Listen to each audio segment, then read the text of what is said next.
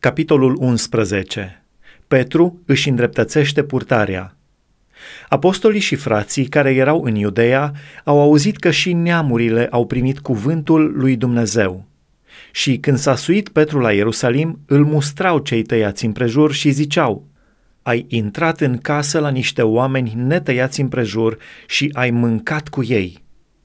Petru a început să le spună pe rând cele întâmplate. El a zis, Eram în cetatea Iope și, pe când mă rugam, am căzut într-o răpire sufletească și am avut o vedenie. Un vas, ca o față de masă mare, legată cu cele patru colțuri, se cobora din cer și a venit până la mine. Când m-am uitat în ea, am văzut dobitoacele cu patru picioare de pe pământ, fiarele, târătoarele și păsările cerului. Și am auzit un glas care mi-a zis, Petre, scoală-te, taie și mănâncă. Dar eu am răspuns, nici de cum, Doamne, căci nimic spurcat sau necurat n-a intrat vreodată în gura mea. Și glasul mi-a zis a doua oară din cer, ce a curățit Dumnezeu să nu numești spurcat. Lucrul acesta s-a făcut de trei ori, apoi toate au fost ridicate iarăși în cer. Și iată că îndată trei oameni, trimiși din cezarea la mine, au stătut la poarta casei în care eram. Duhul mi-a spus să plec cu ei fără să fac vreo deosebire. Acești șase frați m-au însoțit și ei și am intrat în casa omului. El ne-a istorisit cum a văzut în casa lui pe înger stând înaintea lui și zicându-i, trimite la Iope și cheamă pe Simon, zis și Petru, care îți va spune cuvinte prin care vei fi mântuit, tu și toată casa ta. Și cum am început să vorbesc, Duhul Sfânt s-a pogorât peste ei ca și peste noi la început. Și mi-am adus aminte de vorba Domnului cum a zis, Ioan a botezat cu apă, dar voi veți fi botezați cu Duhul Sfânt.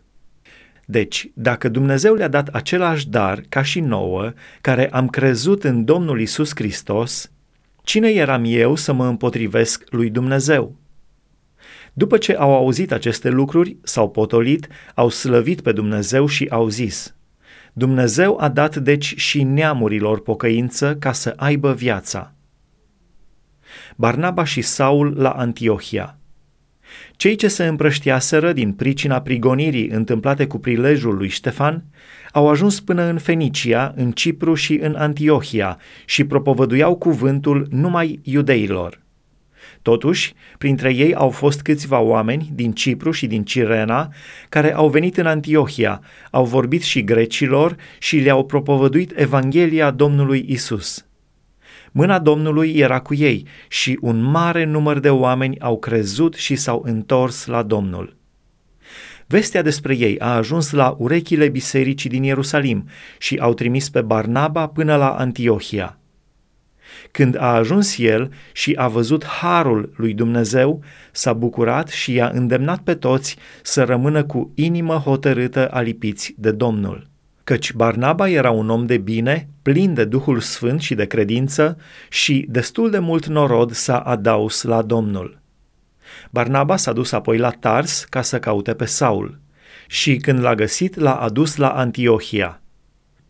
Un an întreg au luat parte la adunările bisericii și au învățat pe mulți oameni.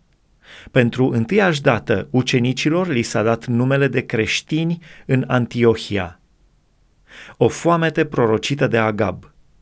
În vremea aceea s-au pogorât niște proroci din Ierusalim la Antiohia. Unul din ei, numit Agab, s-a sculat și a vestit prin Duhul că va fi o foamete mare în toată lumea. Și a și fost, în adevăr, în zilele împăratului Claudiu. Ucenicii au hotărât să trimeată, fiecare după puterea lui, un ajutor fraților care locuiau în Iudeea, ceea ce au și făcut – și au trimis acest ajutor la prezbiteri prin mâna lui Barnaba și a lui Saul.